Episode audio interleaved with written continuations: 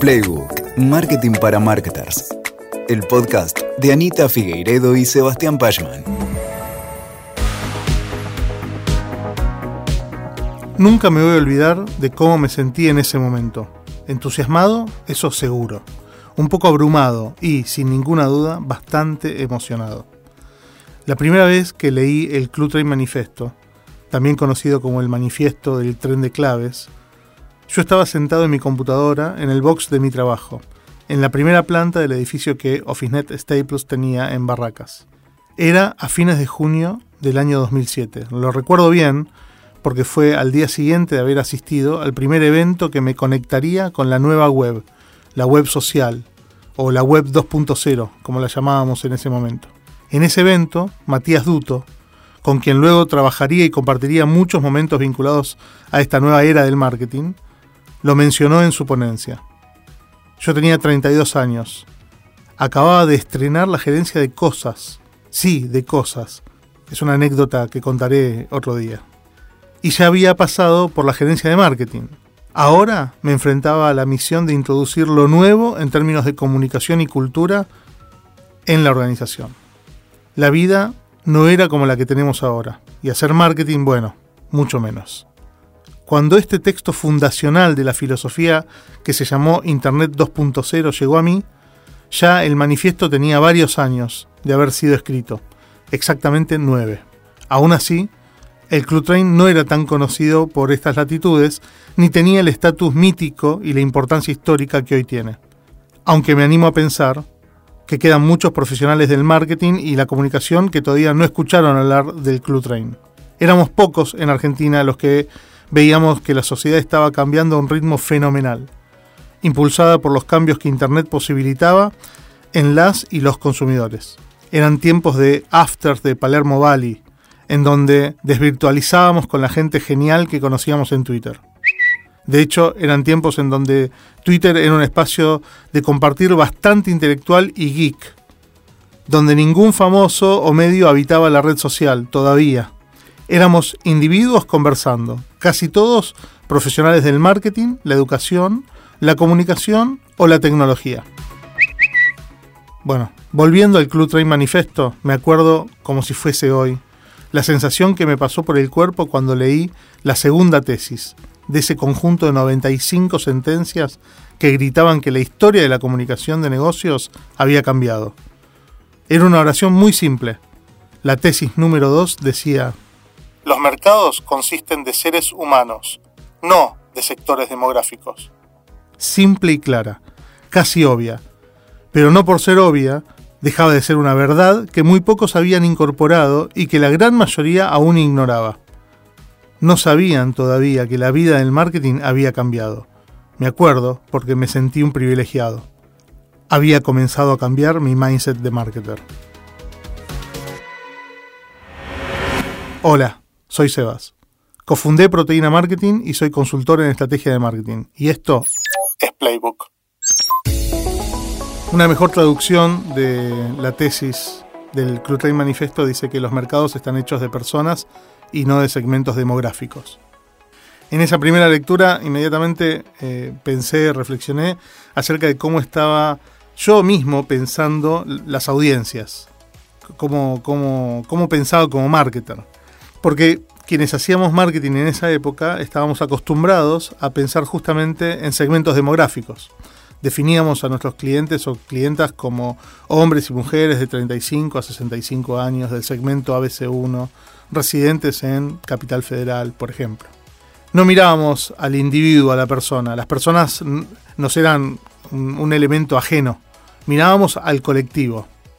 Lo que siguió fue un quiebre. Año tras año, fui presenciando cómo muchos marketers y comunicadores nos fuimos adaptando a la época y nos sentimos atraídos, interpelados, atravesados por el Club Train y eh, por sus enseñanzas, que fueron múltiples, impulsando una manera de hacer distinta. El convencimiento al mundo profesional fue llegando de a poco. Algunos, algunas personas dentro de lo que era el marketing estábamos más convencidos o convencidas de que algo había cambiado, otros se fueron dando cuenta porque la realidad era lo suficientemente poderosa como para imponerse. Hoy sabemos que la segmentación demográfica no alcanza. que tenemos que mirar mucho más detalle, enfocarnos en la singularidad, en cuestiones individuales, en humanos que quieren vivir experiencias y emociones, que tienen intereses, valores, que no se identifican ni se pueden identificar con variables meramente demográficas. Son personas, no generalizaciones. Entonces, ahí aparecen pensamientos como que obvios, ¿no? Pero no todas las mujeres son un colectivo. No todas las mujeres de, de 40 años son lo mismo. No todos los cordobeses son lo mismo. No todas las personas que van a una universidad son lo mismo. No todos los adolescentes o las adolescentes son iguales o quieren las mismas cosas, tienen los mismos intereses. De hecho, la edad no nos agrupa, la nacionalidad no nos agrupa, el género no nos agrupa, la profesión no nos agrupa. De esta manera, el pensamiento sobre cada consumidor y consumidora es individual. Este pensamiento representa en sí mismo un pensamiento en micromercado, en una audiencia de uno.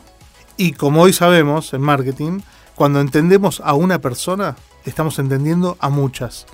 Y cuando encontramos algo de valor para una persona, es posible que hayamos encontrado algo de valor para muchas personas que tienen intereses similares. El tema es poder llegar y enamorar a esas personas si es que encontramos el interés correcto. Hablemos entonces de cómo quienes hacemos marketing hoy podemos elegir y comprender mejor a quienes hoy son nuestras audiencias y representan a nuestros consumidores y consumidoras. Conversemos entonces acerca de los siguientes temas. De cómo hacemos para identificar y conocer a nuestras audiencias. De qué se trata y por qué se debiera utilizar la metodología de persona. ¿Cuál es el rol de la investigación de mercados hoy y cómo hacer para seguir un camino que te acerque de una manera sistémica a tus clientes y tus clientas? Antes de empezar, retomemos eh, un poco por donde, por venía. Eh, ¿Se acuerdan? Hablaba del Club Train Manifesto. Hace décadas, quienes hacíamos marketing definíamos segmentos de audiencias de una forma muy poco precisa, muy poco precisa comparada con nuestras metodologías actuales. Por ejemplo, si necesitábamos identificar una audiencia como un target de un producto para bebés, podíamos pensar en hombres y mujeres de 25 a 45 años con bebés de menos de 2 años. Tal vez les asignábamos un requisito de poder adquisitivo o incluso de nivel educativo, pero ciertamente no ahondábamos demasiado más. En esa época eso era suficiente, estaba muy bien, porque la comunicación tenía, en su gran mayoría, eh, la posibilidad de usar recursos que son bastante prepotentes, como la publicidad tradicional. Entonces, con definir a grosso modo a los clientes o las audiencias, ya podía comprar medios, por ejemplo, y emitir mi mensaje en esos medios. Pero el tiempo pasó y las y los consumidores han evolucionado en estos últimos años a una velocidad realmente exponencial. Hoy la manera de comunicar requiere una precisión quirúrgica, hay que ser cirujanos del marketing y cualquier compra de medios genérica eh, puede ser entendida por, por mis audiencias como una situación de spam como algo que llega a ellos que no pidieron, están expuestos a comunicaciones que realmente no desean. Además, casi ninguna persona se siente identificada o comprendida solamente eh, por variables demográficas, por lo menos no por las clásicas. Hoy tenemos más en común y nos sentimos más cerca de personas que comparten nuestros mismos intereses, que consumen contenidos similares a los que nosotros consumimos y que toman decisiones de una manera similar a la que nosotros tomamos decisiones. Entonces el vínculo pasa por otro lado.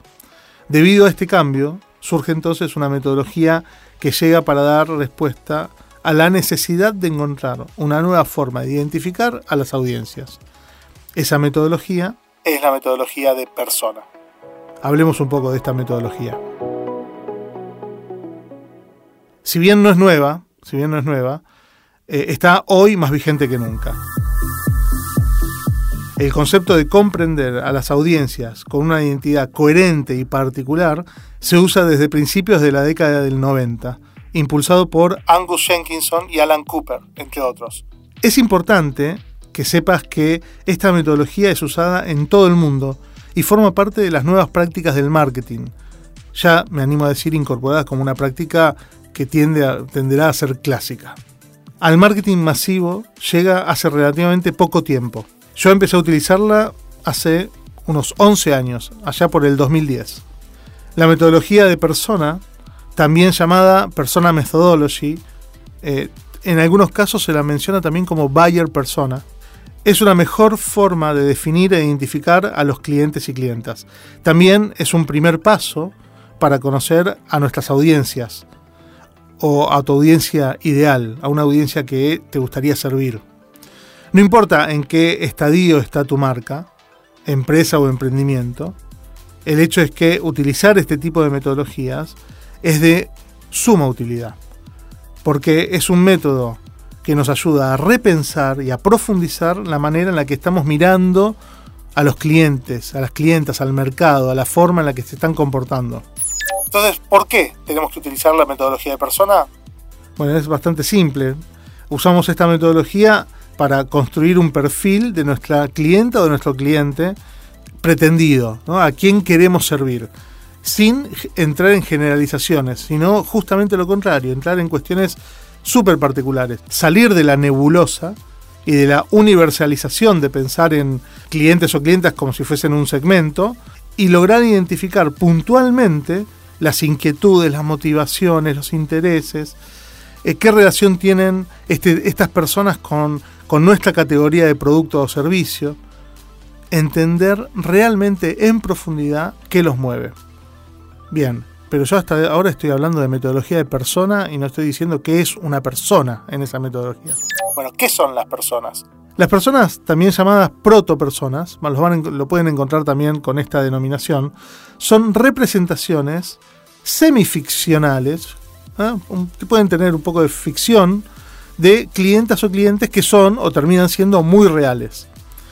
Es decir, lo que hacemos es armar perfiles de clientes que representan a nuestra audiencia como si fuesen personas reales. La idea justamente es representar a estas personas eh, y entender cómo podrían beneficiarse con nuestros productos y servicios a partir de lo que les pasa, a partir de lo que les ocurre. Atención, cuando hablamos de eh, posibles personas o estamos hablando de eh, clientes ideales, bueno, tenemos que tomar mucho cuidado para que en estas descripciones no les demos vida a un Frankenstein, ¿sí? La idea es que cuando armamos una, un posible cliente, una clienta ideal, ¿sí? una persona ideal como audiencia, eh, no sea algo improbable. No estemos construyendo algo que no pueda existir en la realidad.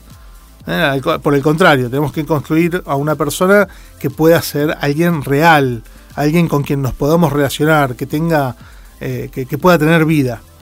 Crear estas personas nos ayuda a comprender mejor quiénes son nuestros clientes y clientas y entender más de cerca sus necesidades, sus experiencias, los comportamientos, cuáles son sus objetivos, sus motivaciones, cuáles son los disparadores de decisiones, los disparadores de deseo, cómo aparecen esas cosas. La idea justamente es tratar de salir de nosotros mismos, corrernos de nuestros zapatos y ponernos en los zapatos de nuestro cliente. Dar un paso de un enfoque productocéntrico para poner nuestra mirada en esas personas y desde esas personas. Ahora bien, ¿de dónde se saca la información y el conocimiento para crear a una persona en esta metodología? Bueno, hay tres grandes eh, fuentes de información o tres, eh, inputs eh, que podemos tomar para la creación de estos perfiles. Vamos a, ver cada uno de ellos. El primer input son los datos, la data.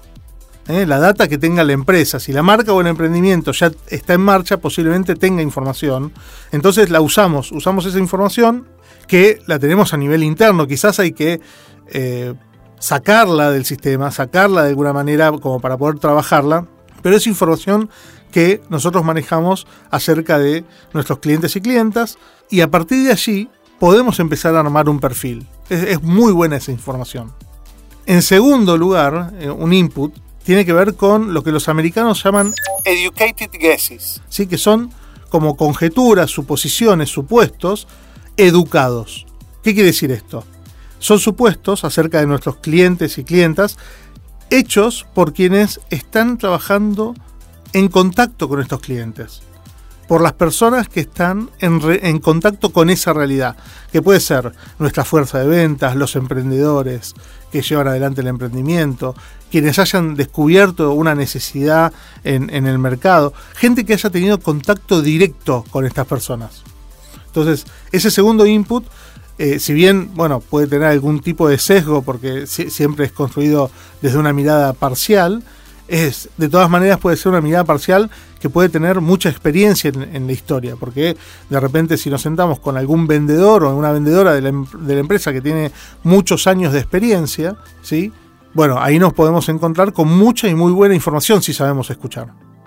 Y el tercer input es el research, la investigación cualquier tipo de investigación que pueda alimentar la construcción de estas personas es válida. En especial las entrevistas en profundidad.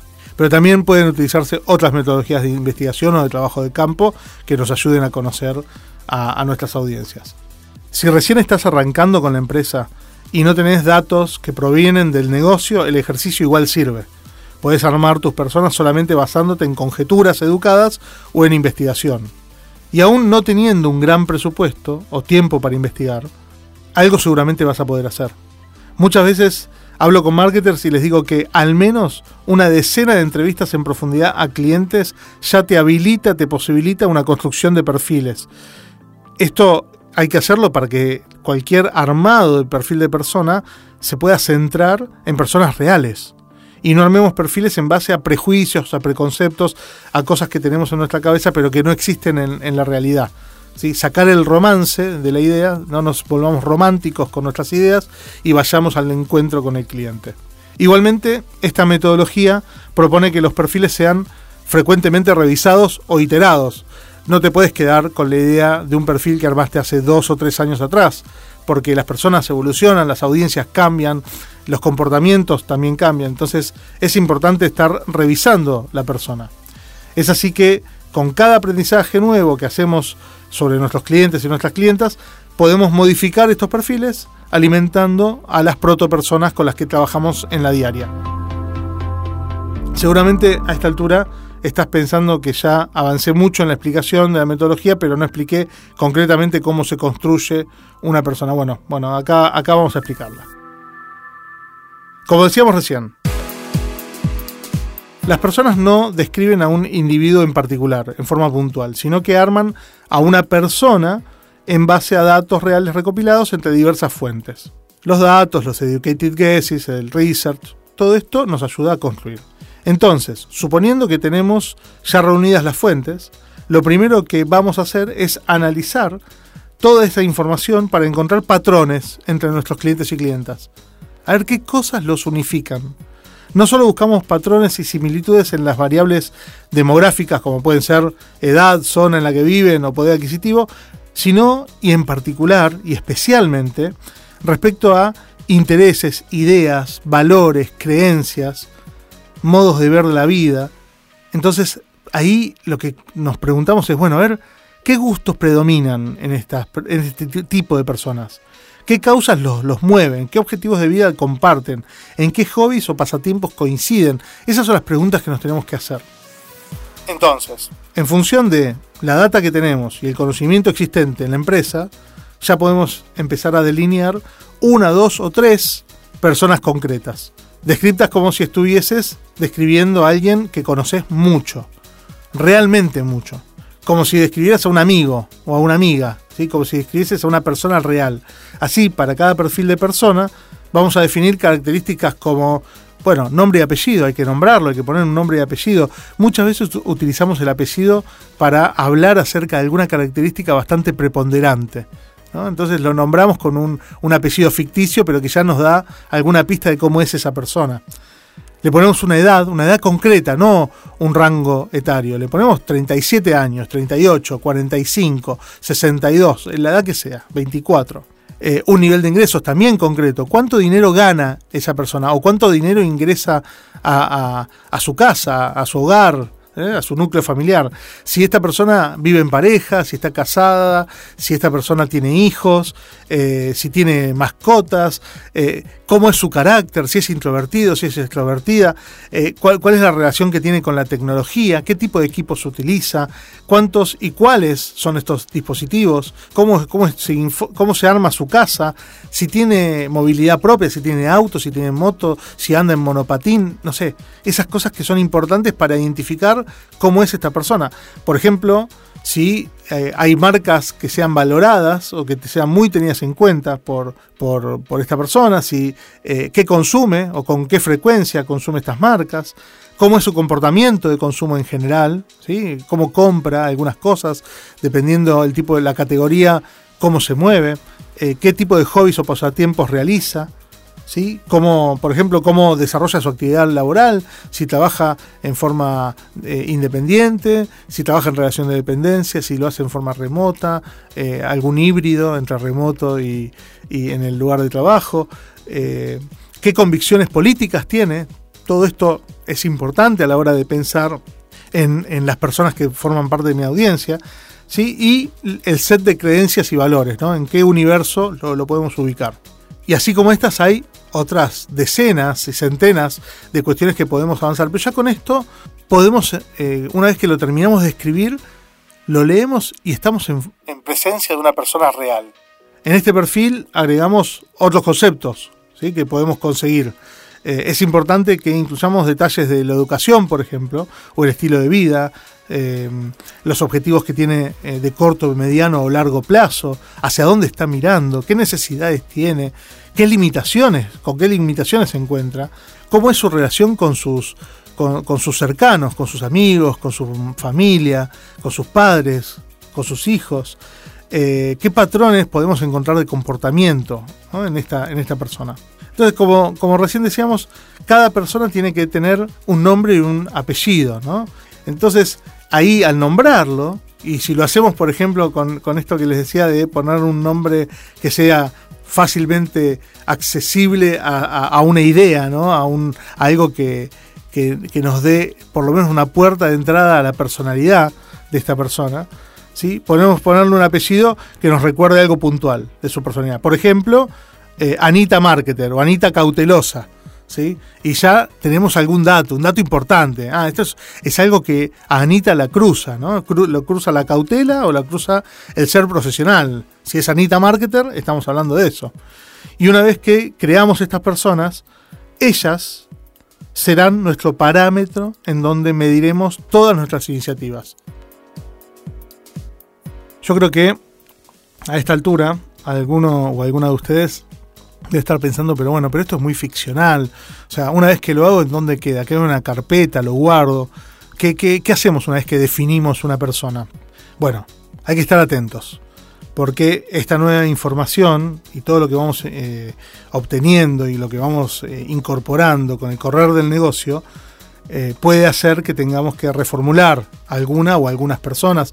De hecho, el armado de estas personas nos pueden servir justamente para tener un lugar de partida es muy importante que una vez que creamos a estas personas, las personas no se queden así para siempre y que se compartan, ¿no? que, eh, que la vayamos evolucionando, que, que, vayamos escuchando qué es lo que pasa con el uso de estas personas para el pensamiento de diferentes iniciativas. Periódicamente vamos a tener que revisarlas e irlas alimentando. Ahora, una vez que las están bien delineadas o por primera vez delineadas, lo que tenemos es una representación de nuestros diferentes tipos de clientes que pueden eh, interesarse en nuestro producto o servicio y esto nos va a ayudar a comprender las necesidades, el tipo de experiencias que podemos llegar a ofrecer, los comportamientos, los objetivos que tienen, todo esto nos va a nutrir. Pensar en estas personas nos ayuda a salir de nosotros mismos y a adoptar un enfoque de customer centricity. Esta metodología puede ayudarnos a reconocer que diferentes personas tienen diferentes necesidades y expectativas y también puede ayudarnos a empatizar con el cliente para quien estamos diseñando nuestra propuesta de valor. Tener personas identificadas nos ayuda a hacer que la tarea de armar un producto o servicio sea menos compleja. Nos ayuda a, armar guía para los procesos de ideación, nos da guía para los procesos de ideación nos ayuda a tomar decisiones de negocio y también puede ayudarnos a lograr el objetivo de crear buenas experiencias. Ahora bien, ¿cómo hacemos para seguir aprendiendo sobre nuestras audiencias? Bueno, para esto tenemos que meternos en un terreno más profundo, tenemos que ir hacia la investigación del mercado. Para eso le pedí a una amiga, a Valeria Dubinovsky, que definiera cuál es el rol de la investigación de mercado en el conocimiento de las audiencias. Valeria es directora de proyectos en Trendcity. También una gran docente universitaria y una colega con 20 años de experiencia en investigación de mercado. Veamos qué nos dice Valeria. Considero que el rol de la investigación de mercado en el conocimiento de nuestros clientes y clientas está asociado a uno de los roles y objetivos fundamentales de la disciplina que tiene que ver con conocer para decidir, con saber más y mejor para una toma de decisiones de negocio aún mejor. La investigación de mercado puede abordar casi cualquier fenómeno asociado al marketing y los negocios, tales como los criterios de elección de una marca o de una publicidad o de un envase, o los motivos por qué un cliente está insatisfecho con determinado servicio, o hasta incluso cuál va a ser el resultado del lanzamiento de un producto o nueva marca. Quienes están asociados a estos fenómenos son justamente los clientes y clientas, las audiencias. Por ende, conocerlos, entenderlos, es clave para cualquier acción de cualquier empresa. No investigar y no saber de nuestros clientes es como estar a ciegas, y más aún en un mundo tan cambiante como el actual, no alcanza ya con tener datos de nuestros clientes de hace unos años. Hay que estar atentos permanentemente a qué quiere, qué pide, qué desea, en qué está insatisfecho nuestro cliente y actuar en consecuencia. Me encantó, me encantó la reflexión de Vale. También, ya que la tenía por ahí, le pregunté a Vale cómo cree que evolucionó la disciplina de la investigación de mercado en esta última década. Así que, a ver, escuchemos un poco qué, qué me contestó con respecto a esto. La disciplina de la investigación de mercado claramente evolucionó en la última década, en varios sentidos. Por un lado, incorporó, como la mayoría de las disciplinas, herramientas online y digitales. Incluso antes de la pandemia, la mayoría de los estudios de mercado cuantitativos se vienen haciendo de manera online. Y los cualitativos, reforzados ahora por el tema COVID, suman cada vez la instancia digital y a distancia. Esto permitió acortar tiempos y lograr eficientizar los procesos. En esta línea también ha incorporado el análisis del social listening en redes sociales. Sumó procesos de trabajo como el design thinking.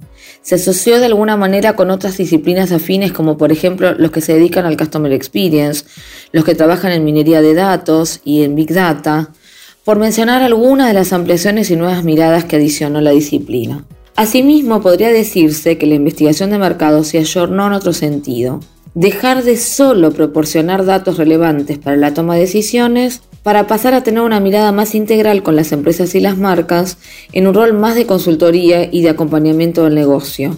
Por supuesto que los datos son relevantes y seguirán siéndolo siempre, pero el rol del investigador de mercado adquiere cada vez más peso en los procesos de toma de decisión de las compañías. Finalmente, la mirada sobre los consumidores también ha cambiado, en el sentido de que se ha ampliado la mirada que permite segmentaciones mucho más específicas que se pueden lograr a través de las investigaciones de mercado y que a su vez son más eficaces para las acciones de negocio.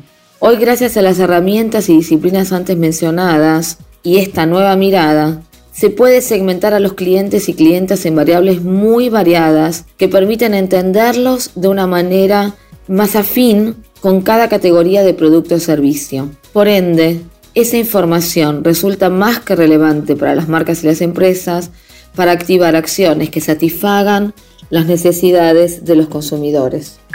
Es cierto lo que dice Vale. Hoy tenemos la oportunidad de aprender de nuestros clientes y clientas de distintas maneras, obteniendo datos e insights con metodologías de lo más diversas, y las disciplinas están más interrelacionadas que nunca. Sobre el punto de la evolución de la disciplina de investigación de mercado, creo que la fusión de las diferentes fuentes de datos internas y externas a la compañía es el futuro, especialmente en el área de investigación de audiencias, pero no solo allí.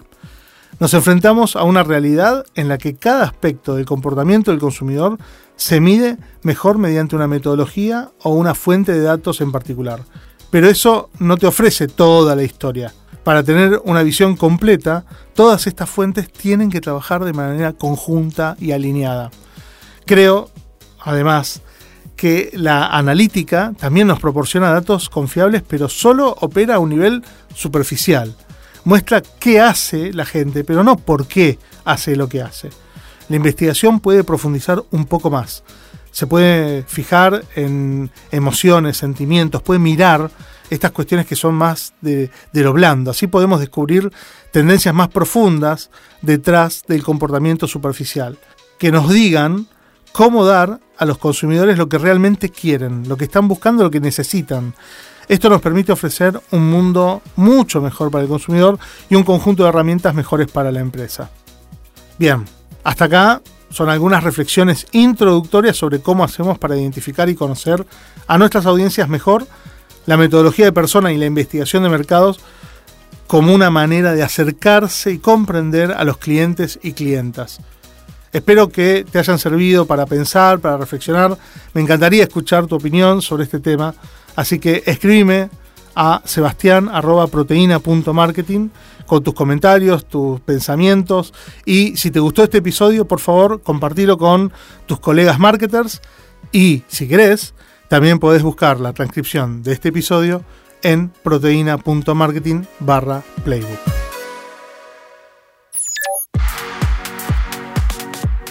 Escuchaste a Sebastián Pashman hablando de audiencias e investigación de mercado. Si querés, podés entrar a estadodelmarketing.com y responder nuestro estudio Estado del Marketing que intenta reflejar cómo trabajamos los marketers en Argentina y Latinoamérica, respondiendo el estudio de manera anónima. Te aseguro que solo contestar las preguntas te va a ayudar a diagnosticar tu marketing y también podés descargar el estudio de este año y sumarte a una comunidad que ya agrupa a cientos de marketers. En el próximo episodio, acompáñame a mí a conversar acerca de cómo las personas tomamos decisiones. Es un tema que me encanta. Playbook es un podcast original de marketing estratégico pensado para marketers y creado por Sebas Pashman y por quien te habla Anita Figueiredo. Gracias por sumarte. Hasta el próximo episodio. Escuchaste Playbook, Marketing para Marketers. WeToker. Sumamos las partes.